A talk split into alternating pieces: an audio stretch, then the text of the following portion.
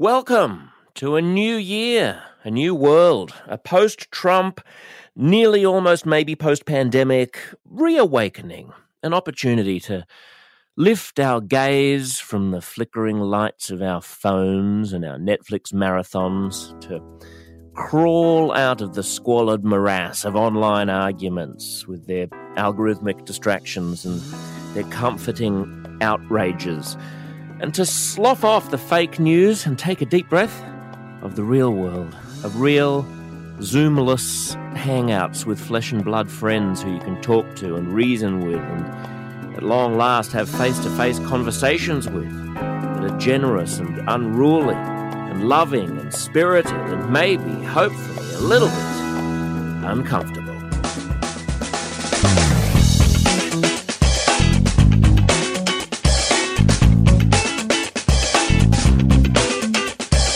Welcome to the first show of the new season of Uncomfortable Conversations with me, Josh Zepps. This is the safe space for unsafe ideas. And the good news is that uh, after a short hiatus, which you will notice we've had, this is something uh, with which my long-time podcast fans will uh, will now be somewhat familiar. You patient little darlings, you. Uh, the show has been picked up by a podcast network, Acast, which was actually the first network that ever picked up We the People Live back in the day. So I'm coming back home, baby. Chicken's coming home to roost.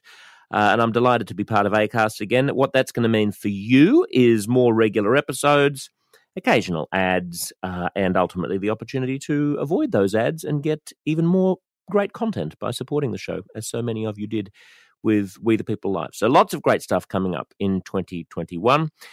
I deleted the Twitter app and the Facebook app off my phone this week. It felt like a mini triumph. I wonder if you've done it. I wonder if you had the same feeling I did of weary satisfaction, grudging terror.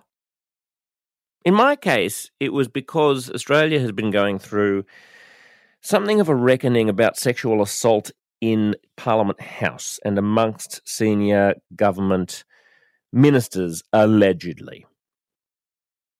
And the conversation on social media has been as unedifying as you would expect it to be on social media, with everyone scoring the easiest of shots. And it's such a sad issue. It's so violating and it so shakes me to my core when I hear the stories of some of the young women who have apparently been through this that I just wanted to have no more part of that conversation. So today we're going to have a more interesting and nuanced conversation in honor, essentially, of International Women's Day at a time of great irony for that moment in Australia, since it seems like so little has changed in Australian politics, at least. It's it's quite bizarre. What I mean by the the social media debate being so stupid is that for background, if you're not Australian or if you haven't been paying any attention to the news, the Attorney General of Australia was accused a few weeks ago of a historical rape by a woman who took her own life. And so there's no nothing the cops can do about this. This was more than 30 years ago when he was a teenager. And there's no way of proving that beyond reasonable doubt. So, what should happen? He has stepped aside temporarily. We don't know how long that's going to last for. He's still a parliamentarian. The Prime Minister seems to have his back. And this comes in the wake of there having been some current affairs reports and some investigative journalism last year that raised questions about his propriety with other members of his staff, and not just him, but many senior people in the ruling Liberal Party. Sort of hitting on staff, having extramarital affairs, the fact that their politics is very pro family values and that many of them were anti gay marriage is, of course, raised as a, a legitimate source of hypocrisy. But until the past few weeks, when this allegation arose of actual violent rape, that was all just sort of unseemly nonsense, not potentially criminal behavior. And what ended up happening was that my social media feed was full of two equally stupid, equally strident opinions. On the one hand, the backers of the Attorney General saying if you're not convicted in a court of law and you can't prove something beyond reasonable doubt, then everyone is entitled to the presumption of innocence, and there should be absolutely no consequences or even really investigations, since it's impossible to conduct such an investigation. Therefore, every man should get off scot free, even if there are plausible claims made. I mean, it seems that this alleged victim did have some contemporaneous accounts writing in her diary more than 30 years ago about what happened and telling friends some years ago about what happened. There's no reason to think there's absolutely no there there just because it doesn't meet the test of a, a legal standard in a court of law. And then on the other side, you have people saying, well, all women have to always be believed, essentially, so he needs to resign because the accusation has been made. And anyone against whom such an accusation gets made has to be treated as if they're guilty. I mean, this is not. This is insane. This is this is turning us all deranged. Peter Van Onselen, who's a mate of mine, who's a great journo and a good bloke, who also happened to be friends with the Attorney General from back in the day. This is all part of the problem as well, isn't it? That there are these boys' clubs from private school where so many of the rich and powerful all sort of knew each other. So there is a bit of a clique going on here. But let's assume that there's perfect, that they're able to put that aside and be perfectly impartial in upholding their own journalistic point of view. Even if that were the case, Peter Van Onselen wrote a piece saying that this was a chilling and disgraceful denial of basic rights. He's talking about the Attorney General's rights. He's talking about the right of an accused rapist to not face any consequence in the public square unless or until he's found guilty by a judge or jury. I'm sorry, Pete. I love you, mate, but that's just silly. The whole lesson of the past few years of reckoning with gender politics was to try to figure out a way of talking about this stuff without saying that the only forum in which to do so is in front of a jury. And then on the other side, David Crowe, who's the chief political correspondent at the other, so Peter Peter Van Onselen works for the Australian, works for Rupert Murdoch. Then the other big newspaper company in Australia is Nine or Fairfax, where David Crowe, who's also a brilliant guy who I have enormous respect for, wrote an opinion piece entitled Prime Minister, if you believe Porter, say so. If not, ask him to resign. hang on, whatever happened to upholding prin- the principle of assuming that someone's innocent, even if you don't believe they're innocent? Now I'm flipping back to Peter Van Onselen's side and saying, whoa, whoa, whoa, whoa, whoa. I can say that I don't think that we should. It's, it's completely consistent for the Prime Minister of Australia to say, I don't know whether or not my Attorney General did it. Therefore, I'm going to presume innocence rather than presuming guilt. This is one thing that gets me so frustrated. It's like it's like nobody understands principles anymore. It's the same with free speech. It's like if I defend the right of a Nazi to say something, people accuse me of being pro-Nazi. No, I'm not. I'm pro the principle that people should be allowed to speak their minds, and then I can smash that that Nazi using logic. I'm like it doesn't mean that I like the speech, and it doesn't mean that I believe that the person didn't do it if I want them to be entitled to the presumption of innocence. God, this is all messy, isn't it? Well, today we've got a wonderful, wonderful conversation with a brilliant person who can help us think through not this specifically. We're not going to talk about sexual assault. I want to use this as an opportunity, as a moment, to have a bigger conversation about feminism, about gender equity, about what it means to be a woman, about what powerful womanhood looks like in the 21st century. And Meghan Daum is the perfect person to have that conversation with. She, we actually recorded this. Before, I think it was before the U.S. election. It was a while ago now. Before we started, before I put the podcast on pause to trans, transition it over to Acast, the new network. And I've had this one in the bag, just looking forward, rubbing my hands together with glee in releasing it for you, because Meghan is a badass feminist. That's an in joke that you'll get. She doesn't like being called badass. She thinks that's one of those cheesy slogans that uh, that millennial girls use. But she is a badass feminist, and she doesn't conform necessarily to the conventional ideas about what feminist empowerment looks like.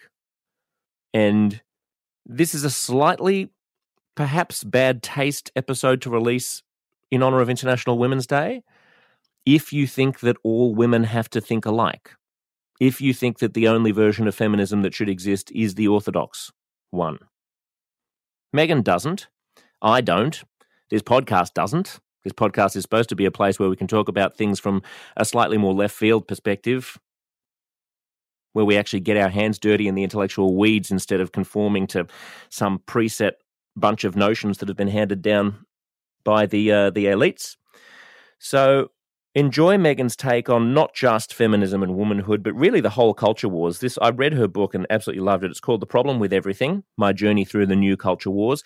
The New York Times named it a notable notable book when it came out in 2019.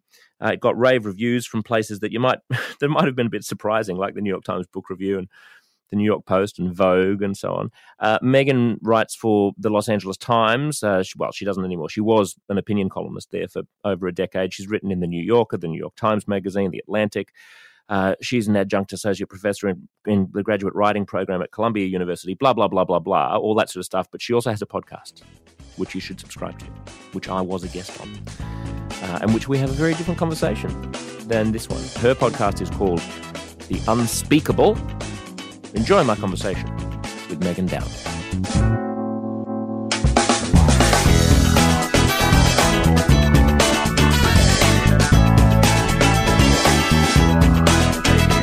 What is blame you. No, what is going to be my fault is if my dog barks. I have done every single. I have taken every precaution to ensure that he's quiet, but he's also eight months old. So, oh, that's so cute. We could do the um, whole thing about him. What kind of dog is he? He's in Newfoundland. I can't he's picture a Newfoundland. He's gigantic. They're they look like big bears. Are they they're, like Saint Bernards? Big...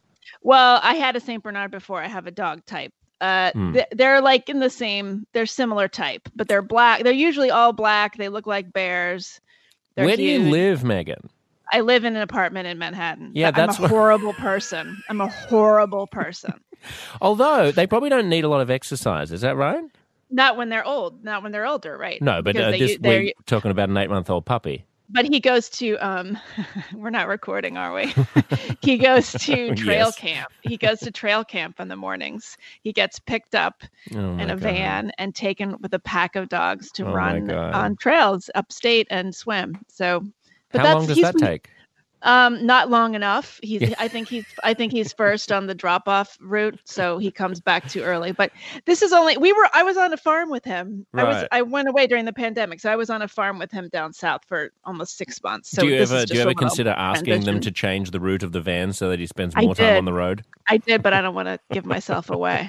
Uh, yeah. Well, that's nice. I remember when I moved to Manhattan, seeing people walking down the street with like Great Danes and thinking, is that yeah. is that are they trying to project like big dick energy that they've got a large place in a in a in like the most expensive real estate in the world, or is it that Great Danes actually don't need a lot of? Then I found out later the Great Danes actually don't need a lot of space. It's because they just sit there like a lump. So you can have they're you actually noticed, pretty good in a small apartment. Well, that's true of big dogs generally, but have you noticed that people who have Great Danes often have two? Yeah. Like they have to have a matching pair. Yeah. Yeah. And also it's their weird. faces look like Great Danes. The people's faces. Yes, that's right. So there are three. That's right. In total. Yeah, it's one of those like uh yeah, it's sort of like it, Great Danes are like end tables. Yeah. And and you the person pair. is the bed. The, yeah. That's exactly right. I think we've solved everything. Well, thank you for being with us. I'm interested in talking to you um, about basically conformism and nonconformism in life across a number of metrics uh, kids and not having kids, spouses and not having spouses, uh, sex and not having sex, uh, gender pride and not having gender pride. Uh, wow. and specifically the ways that all of these intersect with with being a woman and what I should know about feminism and womanhood as the father of a three year old girl in a same sex relationship with another guy who, who understands nothing of, uh, of your kind. So explain women to me, Meghan. Wow, you really prepare for your interviews. really thought that through. the, That's why they metrics. don't pay me any big bucks. Say? Across metrics? Across various i may have said across, metrics i may have may have used some other jargon. wanna, i think you want to say at the intersections of. At the intersection of various phenomena. That's the jargon now yeah intersectionality of, is yes. very big. We can get into right. intersectionality if you want because um, that's you're not just a woman Meghan, you're a female American, you're a disabled person, or mm-hmm. sorry, person living with well, disabilities. That you're goes a... without saying. Yeah, one of them's here right next to me, chewing on a bone. So there you go. One of your disabilities? My disability is my dog. Right. Like okay. you have the, the dog itself is a disability. So if mm. you need the the service dog to help you. Ha- the, have they changed the rules about service dogs on planes in the United States? I must say that's one thing that a non-American notices when flying domestically. Well, apart from the fact that the whole thing is just like being in Auschwitz, but that that people are bringing many, many pets on on plane, unnecessary numbers of pets on planes. I think they keep threatening to change the rules. the The thing is, they're not legally allowed to ask what your disability is because of the Americans with Disabilities Act. I believe it's under that or one of those kinds of statutes. Yeah. So they can't ask you. So if you show up and say, This is my service dog, they're actually not allowed to question you. Yeah, I know. I was on a flight, I think it was like around last Thanksgiving. There were probably 12 dogs on yeah. the plane. Yeah. yeah. Of varying sizes and odors. Yeah. Usually. Yeah. Yeah. Uh, this so is anyway, the, this is another interesting thing that I've noticed about America, and uh, you know, just as an aside, this will just be a rambling conversation. I'm trying Don't to. I'm I'm actually trying to think about how to answer your question. Good. We, okay, you can here. stew on so that. It's like I've, I've, it's like I've thrown okay. all of the yeah. celery and potatoes into the big okay. stew, and it's just bubbling away there, simmering, and you're going to come out with a fantastical okay. ejaculation of genius at some point oh, during wow. the podcast. Uh, but I for now, intersectional. let's just let's just focus on uh, the, this particular peculiarity of America, which is it's it claims to be a very free and sort of libertarian. There is this sort of strand of kind of frontier libertarianism that runs through America, but the respects yes. in which America has opted for a bureaucratic style of sort of statist uh, socialist fascism are among the most bureaucratic and imposing of any place that I've, of any country that I've ever lived in. By which I mean something like the Americans with Disabilities Act, right? We don't normally think of the United States as being a paragon of uh, support for minorities and for uh, people living with disabilities. It tends to pride itself more on a free market orientation, a little bit more sink or swim, a little bit more capitalist, a little bit more if you can make it here, you can make it anywhere, but we're not going to hold you by the hand. We're not Denmark. And yet, something like the example that you just gave of, of, you know you're literally not allowed to ask a person who's getting on a plane with a ferret what why they need a ferret because it yeah. says here under rule 173b subsection k that you have to do that it's like that at like the the post office is it seems like you're in the Soviet Union. Oh, Everything that sure. had you know that I don't understand why the to get a driver's the Department license. Of Motor Vehicles. Yes, yeah, when I moved yeah. to the states, I was like, why does everyone keep joking about the Department of Motor Vehicles? Because in my state in Australia, you need your license, you go in, you take a number, you wait for seven minutes, someone calls you, and then you're out, and it's twenty minutes later, and you've you've done your thing. And everyone was Mm. like, "Oh my god, it's a nightmare." And I kept saying, "But why? Like, why? Why don't they just hire more people? Like, if everyone knows that this is a problem." And it's been this way for decades. You can see stand up comics in the 1980s talking about how terrible it is to get a license. Like, hasn't anyone thought, well, maybe we should just either fire everyone who works at the DMV and just hire a whole bunch of new people, or retrain them, or hire more people? Right. Anyway, that's just my Uh, observa- well, my little I don't know. observation I don't know about because America. there's this constant push and pull between big government and small government. So But who there wants are that big government of big mechanisms government? in place. Well, that's you. You sound like a Republican now. Yeah, I do, don't I? But I don't want. But I, but I just want government that works. I mean, it reminds me of Al Franken's line that Republicans say that government doesn't work, and then they get into power and prove it. right. You know, I mean, you know what I'm. Yeah. I, actually, this does fold into your uh your your your enormous opening question. Like, Please. I am somebody who is. I feel I, I'm really a big supporter of the idea of universal daycare, right? Even though I don't have kids, I think Mm. that's really, really important. But then you imagine, like, if there was government sort of sponsored or subsidized daycare, like it would be like taking your kid to the post office or the mm. DMV every day and dropping them off and leaving it. This there. is why I think a lot of Americans are worried about like providing healthcare to everybody as well. Because if you did it the British way, where the government literally runs hospitals and like it's actually a government department, I mean, it's bad enough in the UK. Can you imagine how bad it would be if if the United States government tried to run yeah. actually run healthcare? But that's a, a false choice because most most mixed economies uh, that have high standards of living, like Australia and Germany and places like that, have the private sector actually run the stuff, and the government just picks up the tab. Mm-hmm. Is that how it would work here? I don't That's know. I really here. don't know. Yeah. Okay. Anyway, all right. Well, now that well, I've spoken enough, uh, what what are your uh, what what are your ejaculations uh, of insights, is, Meghan? What is it like to be a woman? You want me to ejaculate some insights about being a woman? Is that what you're asking? Maybe maybe I misspoke oh. earlier. Maybe I should cut that bit out of the podcast. No, Just talk about no. Great Danes and Saint Bernards the whole time. Well, yeah, but then you still can't get that one of the things that's ejaculation out of my mind. One now. of the thing, one of the things that's interesting. Just forget about that. We're not going to be. This is. There's nothing. That was a metaphor. It, I misspoke. Of course. Uh, no, you didn't. You know, in 15 years, I'll probably be cancelled for it. For that? Hmm. Maybe. Maybe. I'm also also this whole conversation is suffused with the assumption that only uh, men have penises because that's uh, we're gendering ejaculation here. But uh, you right. know, uh, maybe there are trans women who are ejaculating all over the place just listening to this conversation. I apologize for that uh, that mental image. You can One only hope. You, yeah. We can only hope. That's uh, that's the number one iTunes rating that review that I want. love the show so much came all over my trans boobs. Uh, Meghan, one of the interesting things about your writing is your conflictedness about feminism. And I oh, think, I'm conflicted about everything. yeah, yeah, let's start. Let's start with feminism because I think it's a, yeah. an interesting take, and it's one that I can't really access, at least from a personal, from the point of view of personal experience. Um, where should we begin? Well, I guess we can begin in the 1970s part of the way I think about this stuff, uh, you know, I I grew up in the I was born in 1970, so I was a little girl in the 70s. I was a teenager in the 80s, and I had a second wave feminist mother. I remember her being devastated when the Equal Rights Amendment was not, you know, was dead in the water finally. It was 1982, but like I never had a sense of myself as a girl as anything but equal to boys. Actually, like the girls were doing better than the boys. The boys were disruptive in class. And by the time I was in college, there were more women going to college and getting secondary educations than men. It's even more so that way now.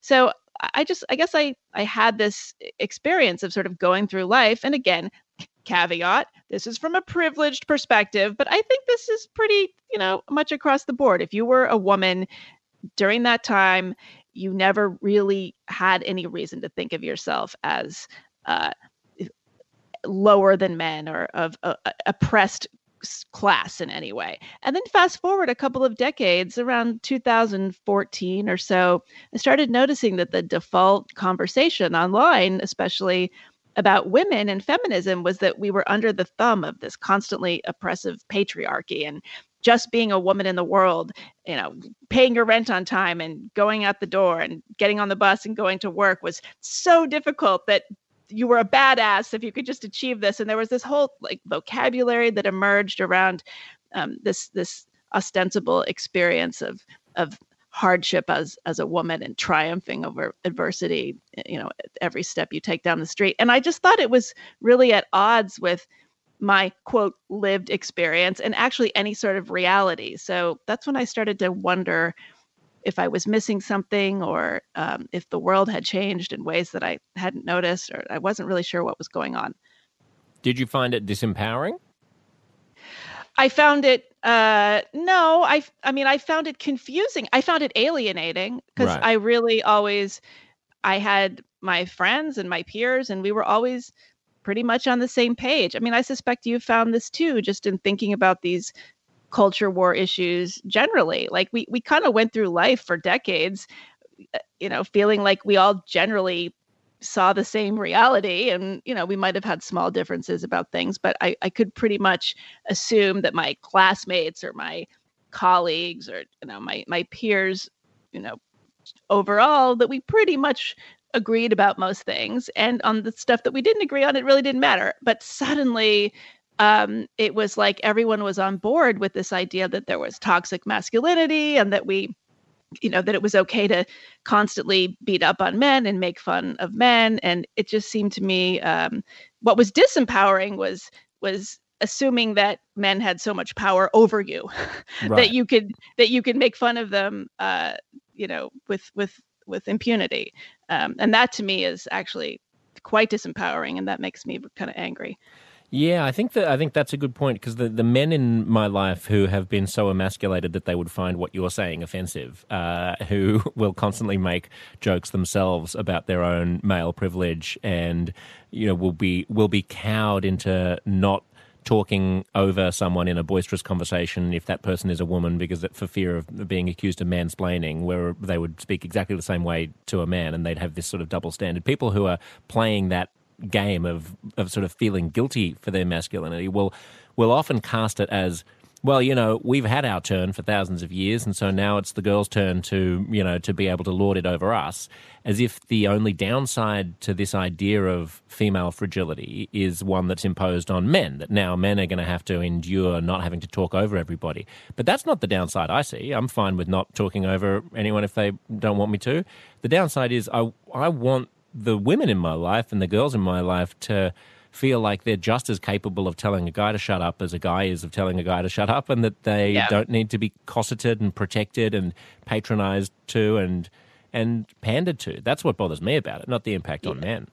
Yeah, it's actually dehumanizing. So, uh, one of the things I think about a lot, and I write about this in my book, is you know, there's this premise of punching up versus punching down. So, this comes from comedy, right? I'm sure you know this. So, like, you're hmm. allowed mm. to make fun of somebody or tell jokes about somebody if they have more power than you do. If they're a celebrity, if they're a political figure, if they're a rich person, whatever it is, then you can, you can, you know, you can razz them and beat up on them and make fun of them. Okay, so we have now this sort of um, this kind of pretense in in popular in cultural discourse that it's okay for women to complain about men or make fun of them or say that they're fragile or talk about male tears and uh, just have this kind of you know these memes that are just like constantly sustaining this joke of what losers men are and to me that would then uh, imply that you are punching up.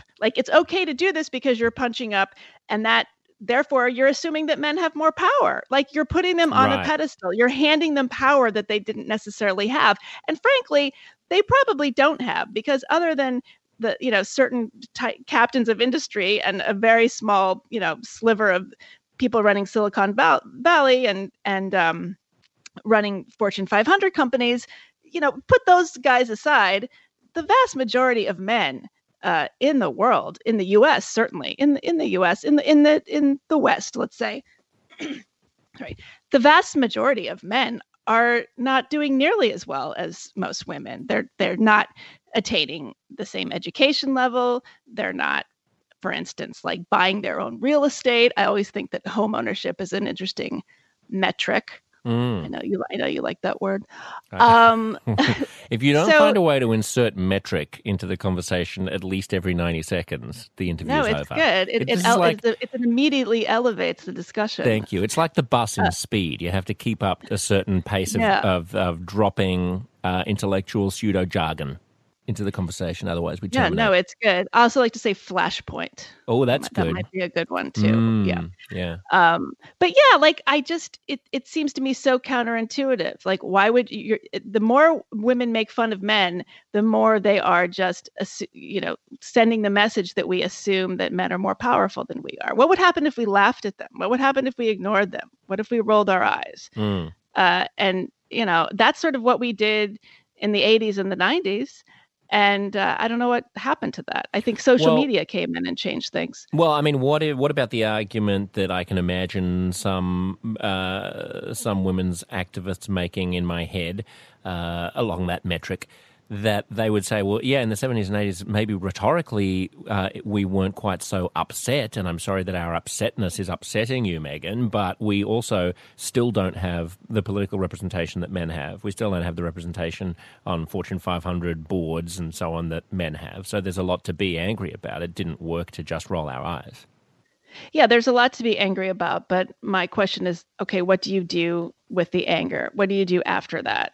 Uh, it just, it's I, I feel like there needs to be you know if, if you want to be uh, if you want to run a fortune 500 company then we need to have some serious conversations about why there aren't more women in those roles and what could be done to um, have more women coming up through the pipeline. I mean at the end of the day now this is where people start to get mad at me um, female biology is really um, hindering it, it hampers us the fact that women have are the ones that have to gestate and lactate and raise small children that by definition is going to make it difficult for them to rise in a capitalist system. But it needn't um, be nearly as difficult as it is. For example, if the if the care for young children was shared between the sexes, or is that not desirable? Well, it's desirable, but is it really is it really possible? I mean, the woman can can a father. I mean, this is I'm just posing this as a thought experiment. Obviously, there are there are parent partnerships that are about as equal as you can get, but at the end of the day, the father uh, can't stay home and breastfeed. Uh, and so the woman is going to lose time in the workforce. As long as mm. we have a workforce structured the way it is, women, and they're going to have to do it. But if you have two kids, you're going to have to take time out twice three kids it goes on and on. So i just and i'm not saying this is okay but i'm saying in order to try to fix it and i don't think it will ever be totally made equal but in order to try to get there we need to actually admit okay women are held back in this way. There are difference between the sexes and there are and women tend to make choices about their careers um, that that reflect their desire or their need to have a more flexible work schedule. That's right, but like the the five years or eight years that women on average lose out of the workforce doesn't need to be. I mean, it needs to be it needs to be the final three months of the pregnancy or two months or whatever it is, or maybe one month. I don't, I don't even know. I guess you can work right up until the week of if you want to. Yeah, that the pregnancy is not the issue. But then but afterwards, I mean, you can pump milk and refrigerate it, and the husband can heat it up. I mean, I've I've raised i am raising to- twin toddlers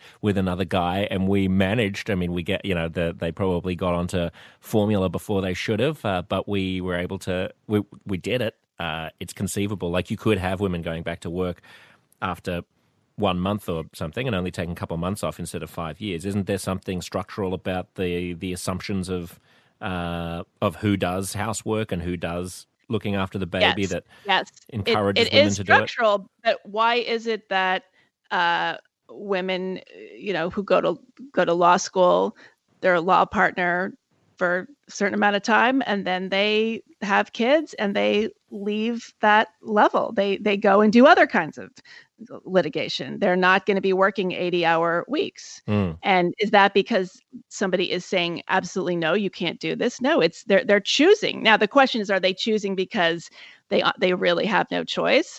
A lot of them actually don't want to work 80 hours a week. Yeah. And, and it's a tough thing to admit. I mean, this is like, you know, the fact is most people don't want to work 80 hours a week. That's right. Um, Even I mean all of my friends who, you know, who went into high flying, high powered jobs because they wanted to be rich are now incredibly miserable, uh, much more ri- miserable than the ones of us who chose riskier sort of creative pursuits and uh, and thought that we were going to be poor. Uh, and now the, the rich ones, they still have a lot of money to blow on cocaine and fast cars, but they don't have anything they enjoy in life. Mm-hmm. Yeah. They work too so, hard the the gender wage gap uh, vanishes uh, when you take children out of the equation. Childless women, I, I, don't think there's any wage gap at all. I think, in fact, they might make a little bit more on the dollar than hmm. men in the U.S. anyway. Uh, let's talk about that wage gap. I mean, I, it strikes me that before we get there, it strikes me that you're actually saying two things, and you claim to be saying the that you claim to be saying that it's controversial to say the uncontroversial one actually but what you're nodding mm. at is the more controversial one. The uncontroversial one that you're saying is controversial is that having children impacts on women's ability to attain equality professional uh, equality.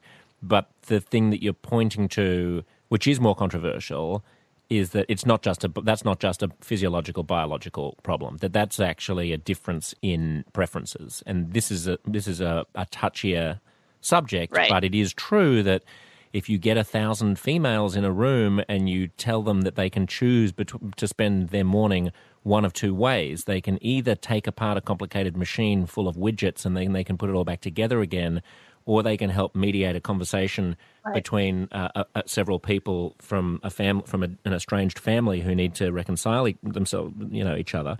Uh, then a majority of women choose the latter, and if you choose, get a thousand men in a room, then a majority of them choose the former. So, like whether that's cultural or not, there are differences in the kinds of things we want to do, and this is where I start thinking about, well, what does that mean for female participants? Like, do as many women want to be Fortune 500 CEOs? Do as many women want to be engineers? Maybe they're uh, maybe they're happy being overrepresented as nurses and teachers. Yeah. I don't know.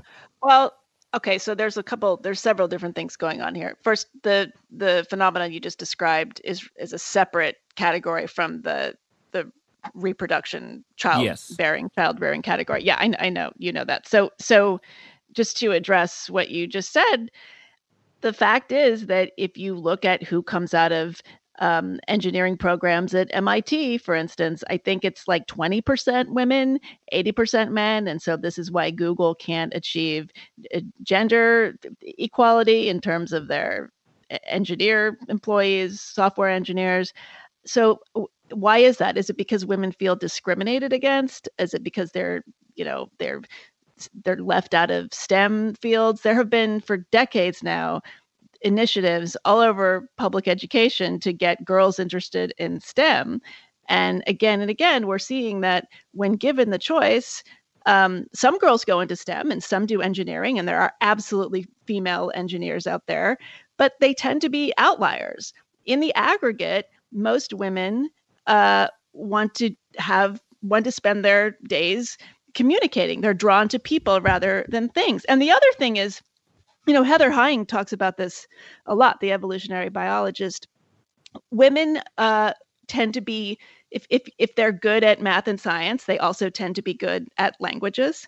And men who are good at math and science, on average, in the aggregate, tend to only be good at math and science. So mm. what happens is women actually have a choice and they're going to choose one or the other and so there is a likelihood that they're going to choose the the humanities or the the communication piece mm. and not the mm. engineering piece so that's why we have this it's actually because women are uh, more competent overall that's right. why we have this right and isn't there also some data about the extremes being occupied more by men so men are yes. overrepresented in you know uh, the very very highest and very very lowest percentiles of IQ and uh, and competence and things like that. Yes. Like there are a lot more men in jail, but there are a lot more men winning Nobel prizes. That's right. There are more very very smart men and very very stupid men. Mm. But women are actually, I think, on average, are slightly have slightly higher IQs than men, sort of in the middle of the tail there. But yeah, men are at the extremes. What do we do with all this if conversations, if when we start to broach it, we sound like we're apologists for the patriarchy? I think we just have to keep saying it. Part of the problem is that sometimes uh, the people speaking loudest about this are not speaking about it in a very responsible way. Right. I think that smart, thoughtful people have to not be afraid to talk about it uh, because these kind of uh, reductionist uh, loudmouths are are hijacking the the discussion, and it's not getting us. You mean people who actually do want us to return to a 1950s gender role? Some I don't. Some of them do. I don't know. Maybe not. Maybe not all. I just think you know. Again, this, and I often. Uh, I often ask myself and others, like, why, you know, when we talk about these heterodox uh, kind of you know thinkers and people willing to have these conversations, these dangerous, uncomfortable conversations. Don't why, you tease the title of why, my podcast? Why I'm not not I'm I'm embracing it. I'm not. It's, it was a that's it was a, a, very effect, it was a very a, affectionate tease. It's a metric along which I will always defend this show. Um, uh, why are there so many more men in this space? That's another horrible word, yeah. right? This, this this intellectual space. There's there are a lot more men than women, and I think that's because the social penalties for stepping out of your peer group or your tribe and talking about things that might upset people, the social penalties are high. And again, on average, women are going to be more sensitive and aware of that kind of uh, casting out, um, the in group, out group dynamic that comes into play when people start, you know, disagreeing uh, vehemently about these things. Men are more likely to like brush it off or not notice it, and women are more likely to kind of take it to heart. You know, it kind of comes down to like men are all men are just like a little bit autistic. It's true. I know, I'm laughing because I am, but I am in comparison to other men as well. Just a little, a little on the spectrum. I mean, I don't mean that to, in a literal way. I've never been diagnosed, but my partner is absolutely certain. Like I'm very, I just don't understand why we have to have so many feelings about things. Can't we just be a bit more rational? And that's well, you not, could just be a libertarian. I think, I think all libertarians are autistic. I mean, is that not clear? Right? Don't you think? Yeah, maybe, maybe. But see, sometimes, yeah, yeah. yeah, no, sometimes I think I'm a, a little bit autistic. So I, so I'm a sort of, I, I mean, I don't, I, I, I don't see myself as like a masculine woman in any way. I don't think anybody who knows me would think that um, even though I do drive a Subaru, but, but as we oh, we've been through this we, on your podcast as, as we've talked about. You were talking um, about she's. If you want to listen to a long conversation about the kinds of vehicles that Meghan has chosen to drive in her life, no. from Volvos to Subarus, go and uh, listen to my appearance that's, on Meghan's show, uh, which is a wonderful long, podcast called The Unspeakable. Long conversation. Thank you. Okay. Uh, I was going to say. Um, what was I saying? I don't. Saying, uh, oh, I, I think that, I think I'm a little bit. I think my temperament, for whatever reason, is such that um, I, am kind of like I, I, am not as into feelings maybe as some women. Right. Uh, but there's something see, about that's, me that's a little bit more. I, I just can. I'm a little bit. Um, a little bit sort of tougher and not this is not necessarily a good thing but this is also pejorative meghan in a way that I, I i always i make the same sort of what i think is an error which is conflating irrational feelings with feelings. Like, you do have feelings. You have exactly the same quantity of feelings as any other human being, presumably. Like, and I'm sure that I do as well. But what we mean when we say that we don't have feelings is that our feelings map this is a very a very autistic Map? a very Map? autistic thing like to say. This is this is this is a very mathematical and autistic thing to say, but that they map more accurately onto reality. They map more accurately onto my rational uh, understanding of the world. They're not unhinged and untethered to the things that matter to me intellectually. So it's not that I have less feelings. It's that I don't fly off the handle in directions where the feelings take me far away from what my rational brain thinks should be important. Does that make any sense, or is that but nonsense? You, and you trust that. You trust that as as reality. You you you trust that about yourself because it's. I often like it's like the people who who don't think they're crazy are the ones that are crazy. Or if if you think you're crazy, then you're not crazy, right? That's the what the that's the formula. So yeah. sometimes I think like maybe okay, am I am I missing something? Am I not feeling something I should feel? Or no, I do. Da- I, I, do doubt it, but I think that empathy. I, I think I only doubt it because we're being gaslit. You're really knocking them out of the park with the words. We're no, talking you know about I mean? our like, we're talking about our lived experience right now. Well, that's another horrible cliche. If people don't get that reference, if they, if you're not online enough to get that reference, it's what uh, it's what you have well, to say when you're talking about. That's what we used to call anecdotal evidence, by the way. Yeah, we used ooh, that's to say good. that was anecdotal evidence, yes. and people say, okay, well, it doesn't matter. Let's look at the data. Yeah. And now, if you say, well, that's my lived experience. They go, oh, okay. It's a trump well, card. Yes, that's right. That's, yeah. Uh, yeah. I mean, you said something interesting earlier, which was that um, uh, I can't remember. You, it was something to do with like my not being a woman or like you right. having. So I was saying I'm like a little bit like a guy, and and because I don't, um, I can handle people people being mad at me. Like my entire career, I have had like angry letters to the editor and people sort of being angry with me and pleased with me in equal measure. Uh, and so I just, for some reason, uh, I can stomach it. But it's interesting because I hate when people are mad at me in real life. Like I live for some stuff like not being my fault. Mm. Uh, and so it's yeah, that's strange. I almost court controversy in my professional life, and I will do anything to avoid confrontation in my personal life. Interesting. But let's just, I want to get there as well because I want to talk about family and stuff like that. But uh, let's just stay on lived experience because I was just trying to remember what, so what it was that pinged in my brain when you said that was that the only experience I have as to whether or not we are uh, exaggerating the extent to which we feel oppressed as minorities is along the metric. Uh, uh, along the metric of being gay, which is the only minority status that I can. Yeah, that's, that's the only card got. I've that's got in my yeah. right, and yeah. and I can say that when the LGBTQI STUV WXYZ community speaks on my behalf, I often don't hear anything that I understand. Uh, again, all add all the caveats about being a privileged uh, white male and so on, and living in a in a, a tolerant society but uh, I don't feel that on a daily basis there's any impediment. If anything, I think there's probably a slight upside because it makes me a little bit more interesting. Uh, and so you know, it sort of hmm. ticks a diversity a diversity box in people's people's minds. Yeah. Uh, and so when I hear uh, accounts of what it's like to be a person of color or to be a woman, I there is a certain amount of skepticism in my mind when claims are made that it is a daily burden. Right. Uh, just by analogy, because I hear people say that it's a daily burden to be gay, and it's not.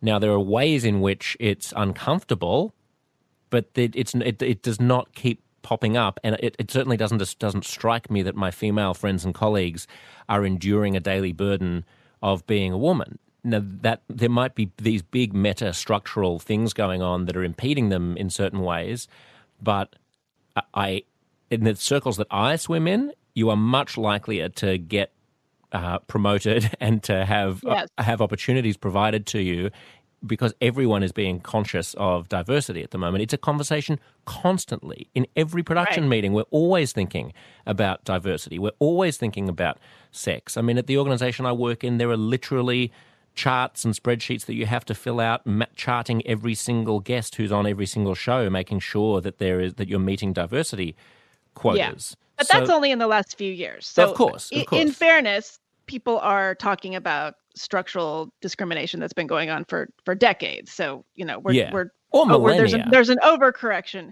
Yeah, there's an overcorrection right now. But I don't. I sometimes like okay, I say being a woman yes to be it's an it's an advantage. Like i was i was an opinion columnist at the los angeles times for over a decade and i know that i was able they gave me that column in part because they needed a chick columnist you know? Mm.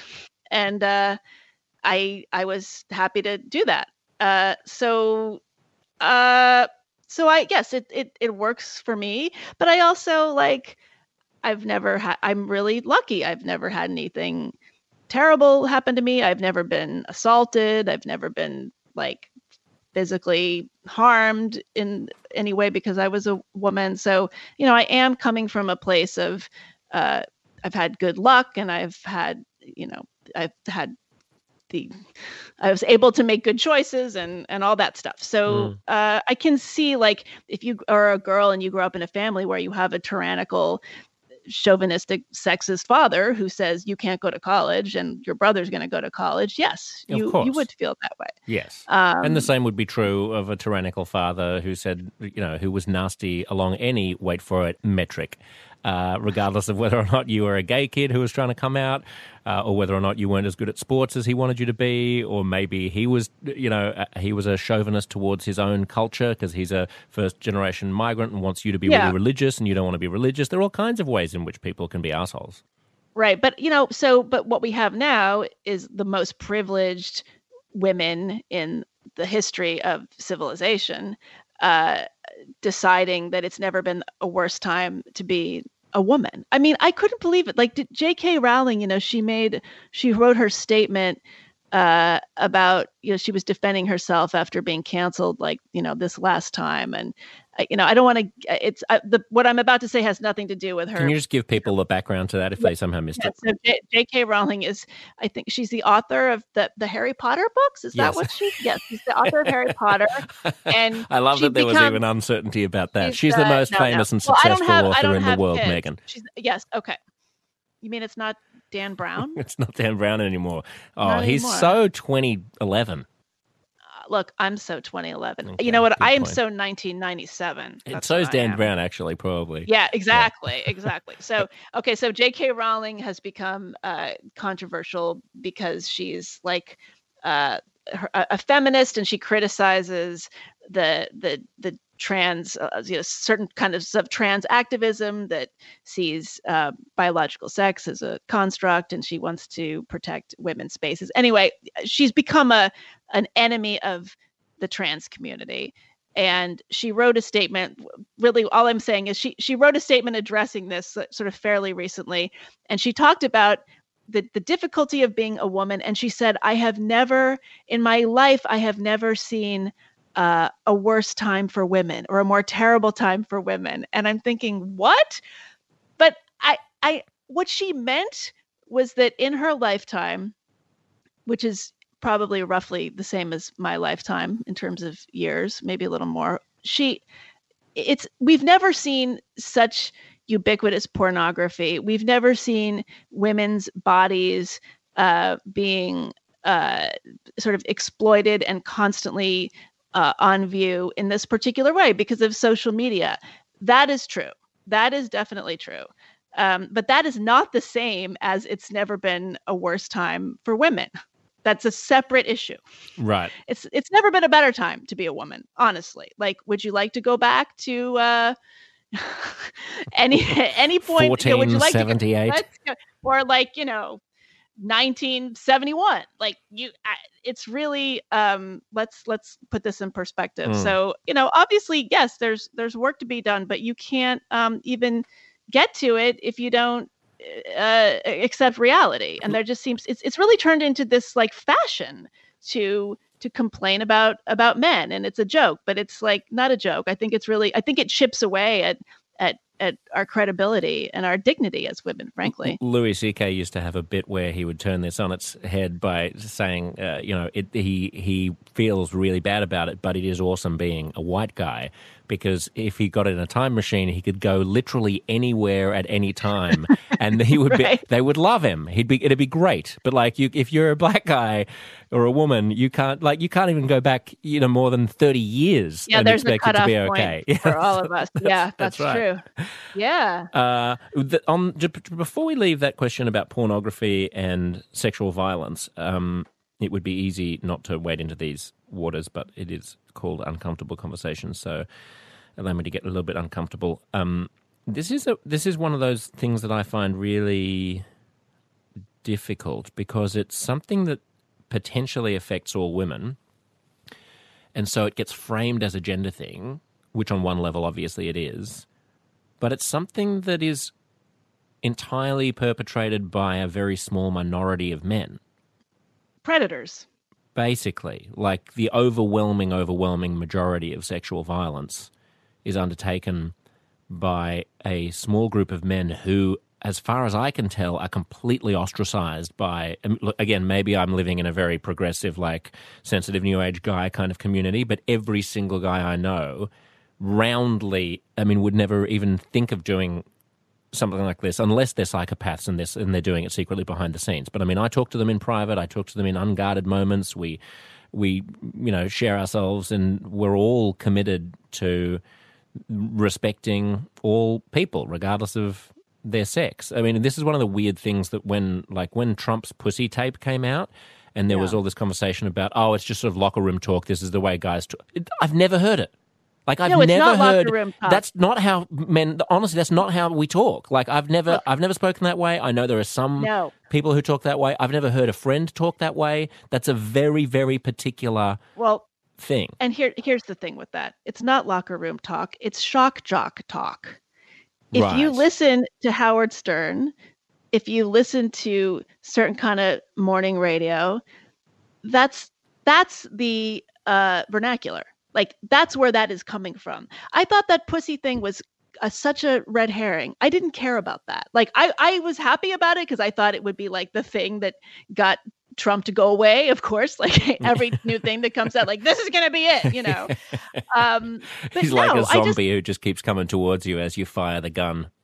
yeah the, the the reaction to that and you see this again and again it just it feels off to me like it feels I'm not even going to say intellectually dishonest because I think that the people who were reacting to it were doing so sincerely. And see, this again, then this takes me back to like, well, I, I just like not thinking like a regular woman. Like, right. why am I, why am I hearing this differently? Is it because like I was a big Howard Stern listener for a long time and I just sort of know where that uh, this this was not said on the Howard Stern show, just to be clear, but just that sort of that that mode, it is its own thing, and I don't particularly like it. It's not very interesting at all, but it's not.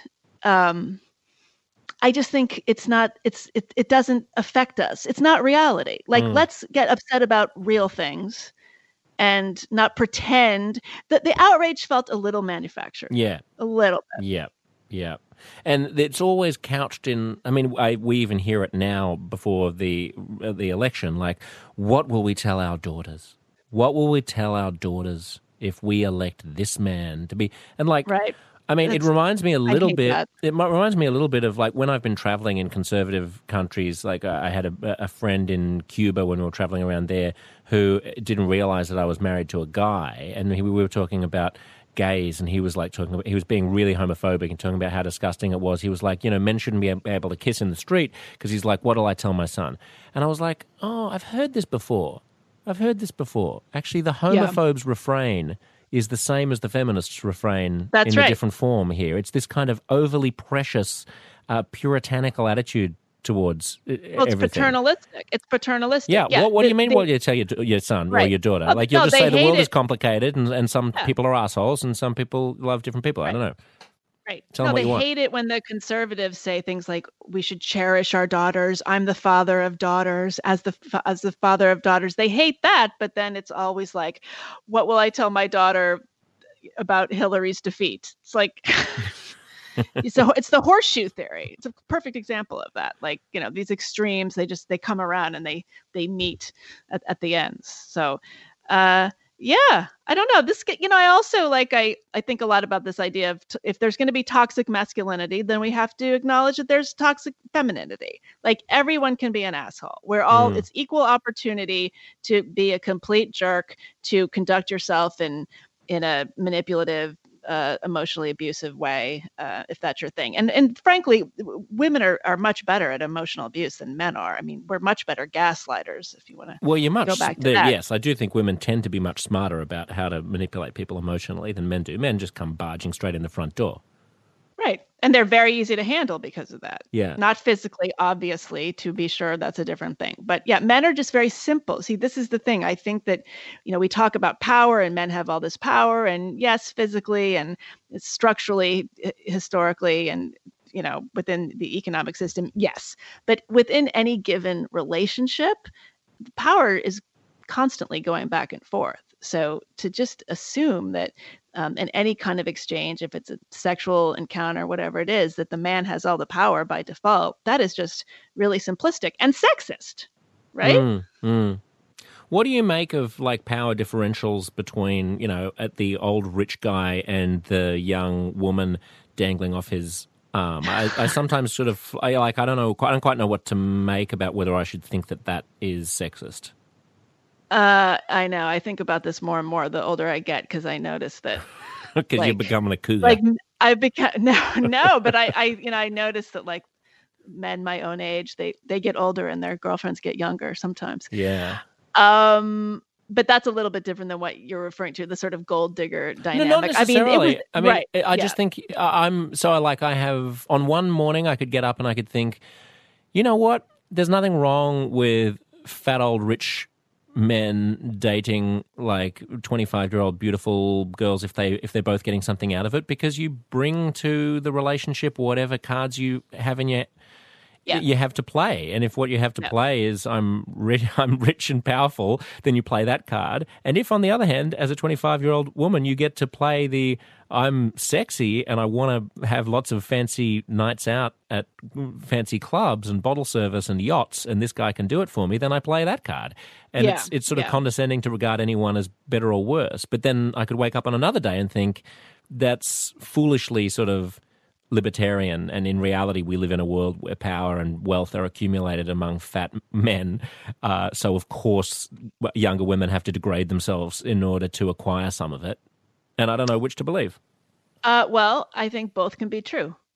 Uh, with really anything like this, there, you know, there's not two sides to the story. There's like three or four or five. There's there's lots of different ways into this. So, a 25 year old woman uh, in a certain way has more power than say a 55 year old man because she has her she has youth. I mean for for women youth is the ultimate currency right?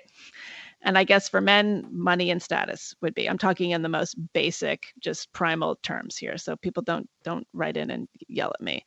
But you know one of the things i think about like you know so when i was I was actually just talking about this with a guest on my podcast, the sort of mentor mentee relationship, right? So when I was in my 20s, I sometimes had older, more established men kind of take me under their wing, advise, give me career advice, whatever. And it wasn't, nothing ever crossed the line. It was not, there was nothing inappropriate.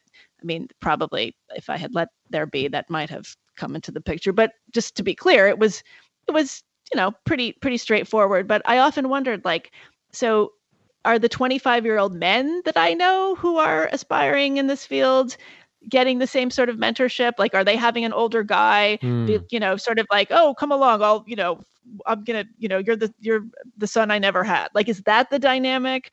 Because i don't think they're necessarily being mentored by like you know mrs robinson or something. Like yeah, that yeah. that you don't see um, so is it like women have this advantage when they're young of being able to kind of reap the benefits of of an older man, whether it be wisdom or opportunities or money or whatever it is, and then sort of when they get older, they've they've spent their currency, and then men you know they mm. when they get older they have it. I don't know because young men you know a 25 year old man really doesn't have a lot going for him.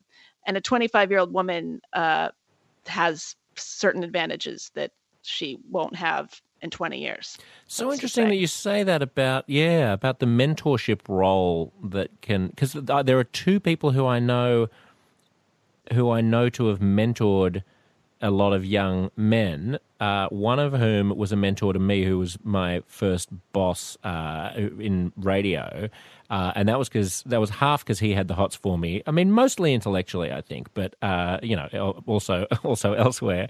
And and another one is is Kevin Spacey, who was renowned mm. as being uh, half predator and half really useful uh, mentor, who took a lot of care and attention on young aspiring actors' careers and lives when he was running. Was it the Old Vic or whatever theatre he run in ran in London?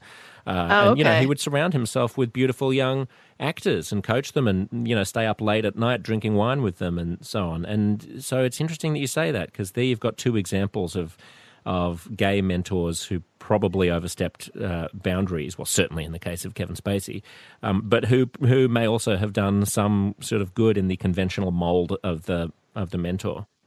But we're also saying that it's men who do this. Yeah, I mean, in right. both cases, You know, yeah, so like women are not going to uh, kind of use sexual. I don't want to say coercion, but kind of uh, they don't. They they're not going to use that as a as leverage. I mean, there obviously are exceptions, but like I think you know, generally this is a a, a move that you see men do. Just, well, I wonder if know. it's is, is, there a sort of status thing going on as well, where um, I mean, this might not apply in the gay scenarios that I just articulated, but maybe in the straight ones that there's a that that the young woman is a kind of currency. So you know, for that that doesn't exist for for a young man with an older woman. That be, just being seen at the fancy right. restaurants in Manhattan. Oh, absolutely, with a bunch of beautiful women is part tro- of the. I mean, absolutely, yeah. yes. You you can, yeah. It's a way of it's a. I mean, they don't call it trophy wives for yeah, nothing. Yeah. yeah. Uh, so um, yeah, that's so, that's true. Meghan, you said a few moments ago, youth is the ultimate currency. If youth is the ultimate currency, how it do you? It can be. I mean, let's in the in the most basic sense. Yes. Yeah. Uh, how do you feel about aging? um, I I I think about it a lot. I don't like it. I was always I was like one of these precocious people. Like I when I was starting out, I I mean I had sort of success in my writing career pretty early and I was always like the youngest person in the room and you know people be like oh I can't believe how young you are and mm. so I always and I would have like older boyfriends like not like super older but you know like I was in my 20s I would you know I didn't go out with all that many guys who were also in their 20s um I mean you know we're talking I dated people in their 30s. Let's not just to be clear. Uh, but you know, I uh, so I always like my my image of myself is still of a young person. Like I I'm I'm I kind of like sort of oh, oh I'm just like you know i'm just so scrappy i'm mm. just gonna make it like i'm still trying to make it and you know it's funny like i used it dawned on me the other day i had to beg for help from uh, like a 35 year old for like some tech like some technical help some like social media web stuff i was trying to do. And i thought god you know when was the when was the turning point? It used to be that when i was seeking advice like 10 times out of 10 it was from somebody older right? Somebody older and wiser. And now it's almost always from somebody younger like how would even even a kind of career thing like like like setting up the podcast like i you know i got this podcast going seriously i mean i sought so much advice because i'm doing it totally on my own and i was really at sea and i asked people just you know everyone i could think of and i'd say most of them were younger than me yeah and then the, even the even the ones who are younger than you who are 35 they're like oh i know this great 19 year old well that's what you need i yeah. mean yes yeah. i would uh a 19 year old uh like in-house technical support person would be great. We were talking earlier about lived experience and how, like you were saying, like that used to just be called like anecdotes that you could ignore. Uh, anecdotal evidence. Anecdotal, yes. anecdotal evidence. Flimsy and, at best. Yeah, and and and being a bit sort of autistic, and it reminded me of arguments that I get into with my partner, who is very woke, and uh, you oh. know, I'll I'll just sort of you know, we'll have we'll just have be having what I think is an intellectual conversation about uh, you know the the the terrible statistics on policing in the United States and how many people get injured and accidentally killed by police officers in the US. And I'll, in passing, make the the point when he says that you know, oh, you know, it's disproportionately people of color. Well, actually, it's not. Um, right. Actually, pr- uh, proportionally, it's about. That's always great at a dinner party expect. too. If you can just if you can just drop that in, like they'll be talking about like, uh, no, actually, guys, no, no. And even I have, a, I have like, the statistics right here. A lot of people yep. who are listening to this right now will be like, no, no, why is Josh even saying that? And they'll be rushing to Google to tap tap tap. Um, but yeah. it is true that uh, it's you know within the past ten years or so, the, the, they've been able to stabilize the any racial disparities. So it's basically what you would expect now on the basis of what of the way that crime is distributed.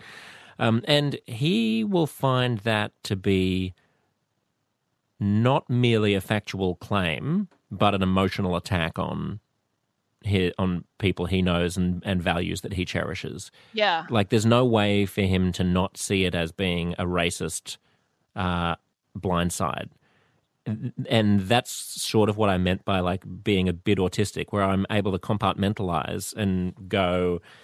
What we're talking about here are data, and whether or not it is whether or not this fact is factually true about the number of fatal encounters that people have with police officers in the United States. It has nothing to do with my commitment to social justice and racial equality, right. uh, but it does have something to do with that when it's all tangled up. And I I worry that this rhetoric about the lived experience, my lived experience as a gay man, your lived experience as a woman, the lived, you know, have you actually been a victim of sexual violence? That's wonderful that you haven't, but in that case, you wouldn't possibly understand the lived experience of someone who has, and I can't understand the lived experience of an Indigenous yeah. Australian, and I can't.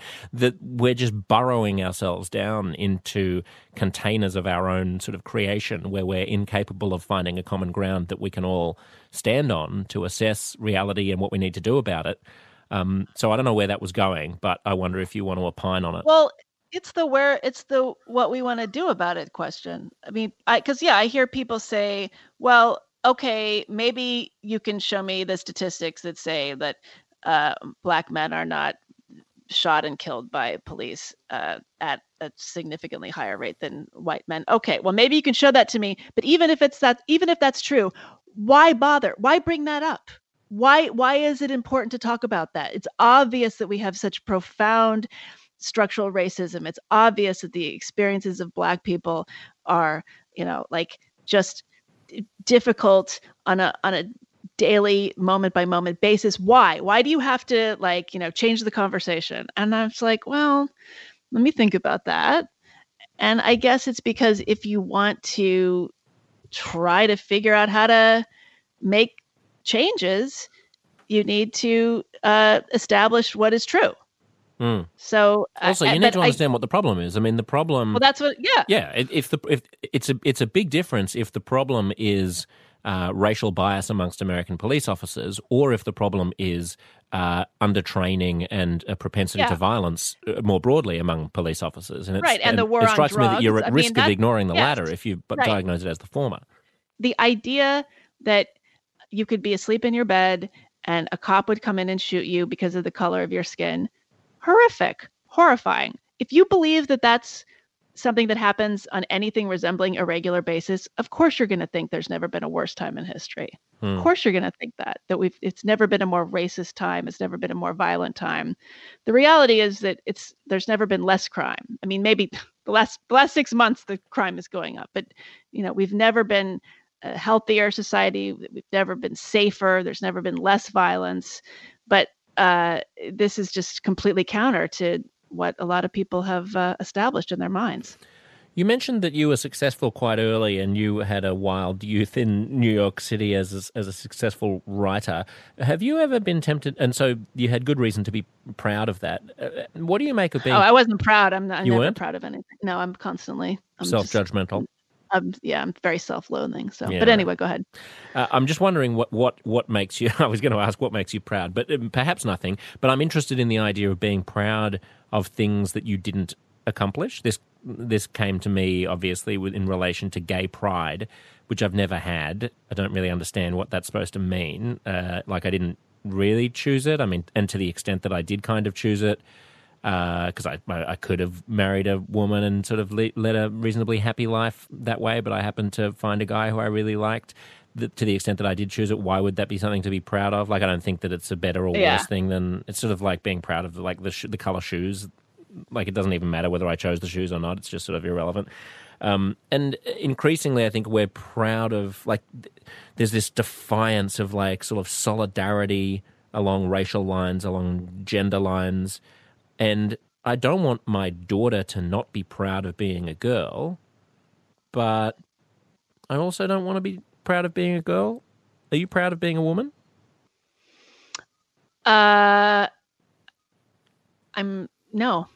I, I like being a woman. Am I proud of it? Can you really this but it again, this gets to your point. Is it possible or even reasonable to be proud of an immutable characteristic, an immutable trait, right? So uh no. I see the thing is i see myself as a person first. I really i kind of move through the world like i'm a i'm a person and uh you know to the extent i'm i'm, I'm a woman and you know it you're i think your i think your femaleness or your maleness is sort of like you know it, it it surges in certain moments and then it and then it dissipates and then you're going back to being a person. You know when i never i rarely feel like oh I feel like sort of neuter, almost gender neutral when I'm like speaking in public, like when I'm in front of a microphone or I get in front of an audience and I can kind of like tell jokes. I mean, I'm not a stand-up comedian by any means, but like that that moment where you have the audience and they're laughing and you're kind of like there, that feels um, very not female. I mean, I've actually written hmm. about this. Like there was the whole thing when Christopher Hitchens said women aren't funny, hmm. and uh, and you know here's why. I, I always thought that that was. Uh, I mean, he was totally castigated for that, but I always thought that was sort of interesting because I do think that women are sometimes reluctant to be funny because there's something unfeminine about it. Like this idea, like, oh, if you're funny, it must be because you're ugly or you're making up for not being hot or something like that. Hmm. Uh, and because uh, men will use humor if you know to sort of make up for being nerdy or whatever. Like, have you noticed that? I mean, like the the the the, the prom king and queen were not exactly like the funniest people in the school, right? like the like the popular jock was probably not a comedian. Mm. Um, mm. And so, what was I getting at? Yeah, I think there's something about just sort of speaking your mind and again, getting back to this, like, well, I'm not going to get that upset if people hate me on Twitter. Um, there is something sort of unfeminine about that, I guess. So yeah, it'd be know. nice if it wasn't, though, isn't it? I mean, now we're sort of going back into sort of stereotypes of female fragility, which I thought the whole point of feminism was was to reject. I'm a bit I'm a bit Right. confused about what like modern feminism wants. Like, I'm a huge admirer of sort of second wave badass feminism. Don't like say of- badass. Don't say badass. You're not allowed I, to I- say I- that? well, no, I hate. I hate Uh-huh. that. I was gonna call my book. Well, my book had many working titles. Uh, one of them was "Woke Me When It's Over," but um, "You Are Not a Badass." Actually, was- you've got a whole thing in, in the problem of with everything about badassery, don't you? Yeah, that- That's right. You've yeah, got a gripe. yeah. It's a great book. Hashtag- Uh, People should, everyone should read the problem with everything, uh, a journey through the new culture wars, and your other books. But that's your most Thank you. recent one. Thank you, Josh. Thank Uh, you for. Yeah. Okay. So not badass. You're right. There's a but there, but that's weird because the new badass like girl power, you go girl kind of thing Ugh. is tied. the- its corollary is is a sort of female fragility. Yeah, because it's about surviving, right? So it's about surviving your own femaleness. That makes you a badass. I know Right. it's it's weird. I- I guess um, I I think that the the sort of notion would be well these second wave feminists they were so tough and everything but they they didn't have any choice or they just sort of you know they, they didn't realize how bad it was or they just had to you know they rolled their eyes at these guys because that's what they had to do. And yeah there is some of that. There's there's definitely you know I, i'm definitely aware of this is something very female about me having to smooth over a situation if some guy's just being awkward or you know embarrassing himself or like you know just creepy or Hmm. boorish in some way like you're gonna go ha ha ha like i'm gonna i'm gonna get out of this in a graceful way like But that's but that's, that's very that's female. what we should all do, isn't it? I, like, Yeah. I don't I don't understand well this new thing of of like don't do that don't they? Don't you just I mean if someone well is you're gay maybe gay guys do it maybe seriously i don't know if someone makes an Um, inappropriate joke, uh, don't you just roll your eyes and move on? Whereas now I feel like we're encouraged to like we have to take a stand about everything, and we have to go to human resources if somebody says something inappropriate, and you know we, they have to be given a warning. And uh, there's just there's a lot of there's just a lot of umbrage taking.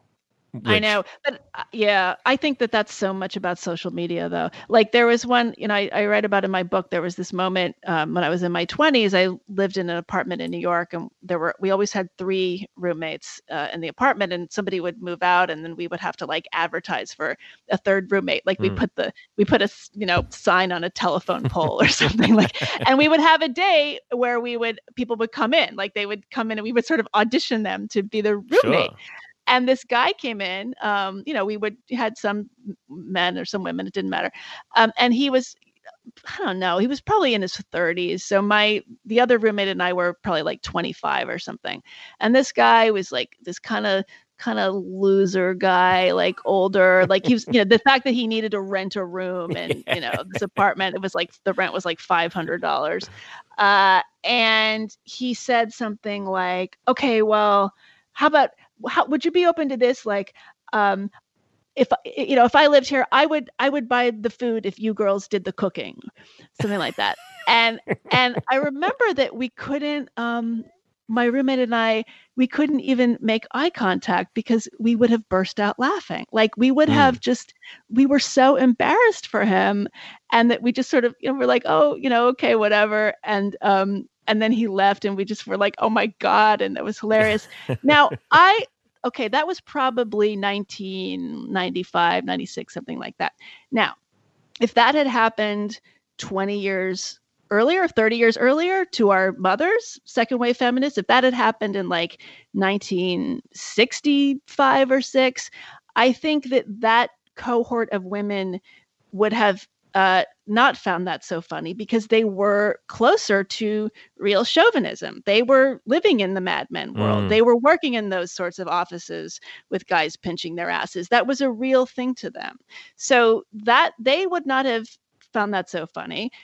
Fast forward 20 years later, a, a, a you know two roommates today having that sort of situation with a guy, what would they have done? He would have left. They would have run to their computers and posted something about the experience and they would have framed it in a certain way and oh my gosh i can't believe this and like you know fuck men and all of this and they mm. would have mm. gotten a lot of feedback and it would have been this like you know dopamine hit and this kind of like echo chamber of of validation and sympathy. And then and the whole experience would have just become something much more sort of seemingly terrible than it was. And so i really think that i was sort of in a sweet spot in terms of my experience of being a woman. Like we were just able to kind of move through the world without you know with with unprecedented freedoms and without social media to distort our experiences. But since, and it was a lucky yeah. thing. Since social media is becoming the dominant way that most of us interact with people, is there a way of avoiding uh, an endless slide towards more of that? I don't know. It's really hard. It's it's I we, because we're just not our our lived experiences are not really uh, being lived. They're being uh, they're being sort of typed out or mm. they're being memified or you know I, it's like I, I just think we're in a pretty pretty tricky situation. I mean, I, this comes up with students all the time. Like I always, I'm like, you know, I'm like you've got to just take risks. You have to be honest. You know, you you've got to like express original ideas, not be afraid of people hating you, not be afraid of people piling on you in Twitter. Uh, you know, and they say, well, that's easy for you to say, but you know our entire reputation is on the line. If i somebody says if i if my first published piece ever gets me canceled on twitter that's it for me. Are and they right? a, i maybe to some extent i guess so. And i just i just had this great privilege of being able to write controversial things um, and nothing bad happened to me. In fact like that got me another assignment. That was the gig. And the gig now is just uh, telling your audience what they already know and what they want to hear and doing it again and again. And to me, like that's not why you become a writer. That's not why you become a, a thinker in the world. Like I didn't get into the business for that. So yeah, it, it makes me sad. It's interesting, isn't it, that ruffling feathers used to be an asset and now it's sort of a liability. Like you're only allowed to ruffle feathers in the perfectly prescribed feather ruffling way at, yes, at the moment. Which kind of defeats the purpose of ruffling. Yeah. Know? I actually just I actually just tweeted that I don't remember a time when we've been so conformist in our idea of what nonconformism is. Yeah, yeah, I know. It's well, like, it's like is yeah, is yeah. there even a counterculture anymore too? Like is i mean there's, there's a performative this... social justice counterculture which has a, uh, energized a performative far right counterculture which is you know the sort of milo yiannopoulos kind of uh, just shit stirring dave rubin type uh, space. Pardon the word space. But there's not a lot of actually nonconformist people or actually because I, I mean you'd get you'd get cancelled i mean how do you how do you not Right. Well, and the performative social justice culture has been embraced by the institutions. So it, therefore it is right. it's not countercultural at all. It's completely mainstream. And then even people right. like us. Once the biggest right. tech companies in the world are all firing people for for speaking out against uh, you know, against their woke platforms, you, you, know that you've probably yes. won the culture war. All, all corporate HRs sound like the administration of Oberlin College. I think uh, I think we know where where we stand. But like, mm. yeah, even people like us who are, you know, wanting to have uncomfortable conversations. That is also like we have our silo.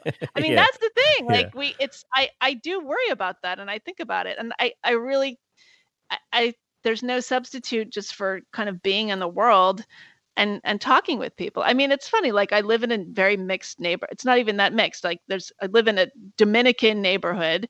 Um, there's all kinds of people, but I, the whites are in the minority. There's plenty of black people in my building and my neighbors and I talk to people all day and we have normal interactions and we chat and like it's you would it's a totally different world from what's going on on Twitter. Like it's yeah. a it's a different universe. Yeah. And yeah. it's like why why have we decided that that the Twitter universe is reality and reality is like just something that I'm seeing through my lens of privilege and so therefore I must be missing 95% of it. Sounds like someone should get off Twitter, Meghan. Yeah, but then how am I gonna promote my podcast. Nah, just put it out. Just don't read it back. Just put things out. Just tweet out. Just do do the Sam Harris and don't look at the replies right. and the at mentions. Right. I'm glad you mentioned that. Uh, we'll wrap up here, but I'm glad you mentioned that uh, mixed. that you didn't want to call the the neighborhood mixed because the word diverse has also become become totally bastardized. Like uh, the I, I remember reading. I remember the first time I saw it used to mean black in that it was it was talking well, about. They say like this person is very diverse. yeah, diverse. They, also say was, that like how can you be individually diverse? Well, it was a review of a TV show which was an all black cast, and it was said it was it's wonderful to see a diverse TV show, and I was like, there has never been a TV right. show less diverse than this. It's literally the definition of not being diverse. Uh, every other TV show has at least one token person of color. This has no white people in it, and you're calling it diverse. What are we even talking about? I know. You know what? You're also not allowed to say about neighborhoods anymore is that they're safe. So oh. I I uh, recently was in a situation. I was describing my neighborhood and I in some semi-official capacity, and, and I referred to it as safe and I was told, yeah, you know, um, we don't really use that word anymore in describing um, neighborhoods because it's safe is really loaded, um, right. you know, for people in marginalized communities. And also, like, you know, what may feel safe to you is not safe for somebody else. And um, so we'd really just like you to rephrase that. What if it's just based on crime statistics?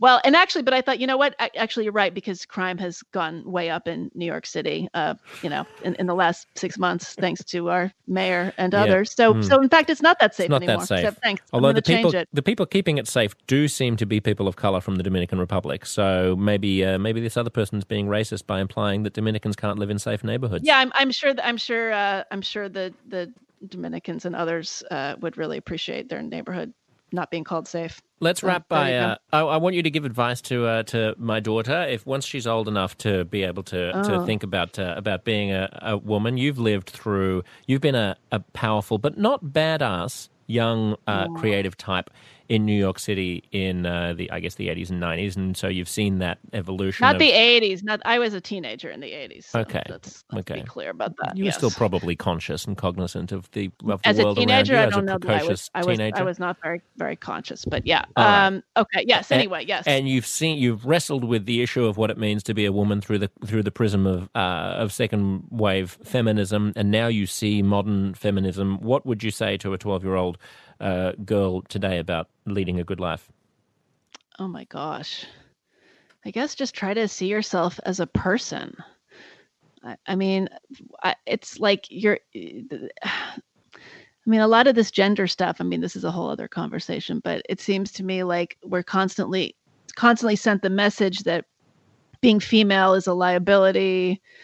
Uh, it's a disadvantage so like it would make sense that then you would like say well why why, why should i bother with this? Maybe i can maybe i can be something else. I guess i would just say um see yourself uh, on a uh, have a have a wide canvas for yourself. Like there's there's a lot of ways of being female in the world. You can be a girly girl, you can be a tomboy, you can be like a butch lesbian, you can be a Disney princess. Like those are all ways of being female. You can drive a Subaru and still be like a straight chick. Like you, you know, you can, you can there's there's so many options. In fact, women have more options. Like we have I think like a wider swath. At least, you know, when I was growing up, certainly like there were kind of like you know three versions of men it seemed and there were like endless versions of of being a woman and so i just felt really lucky that way. So i guess i would hope that she would see um she would see femaleness as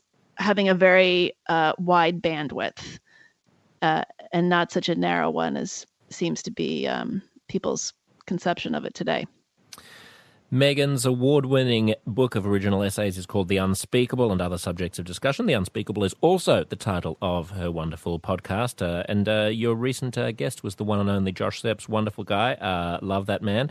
Uh, the latest book is The Problem with Everything. It's, uh, it's excellent. It's an analysis of the new culture wars. Megan, thanks so much for being on the show. Thank you, Josh. It's my great pleasure.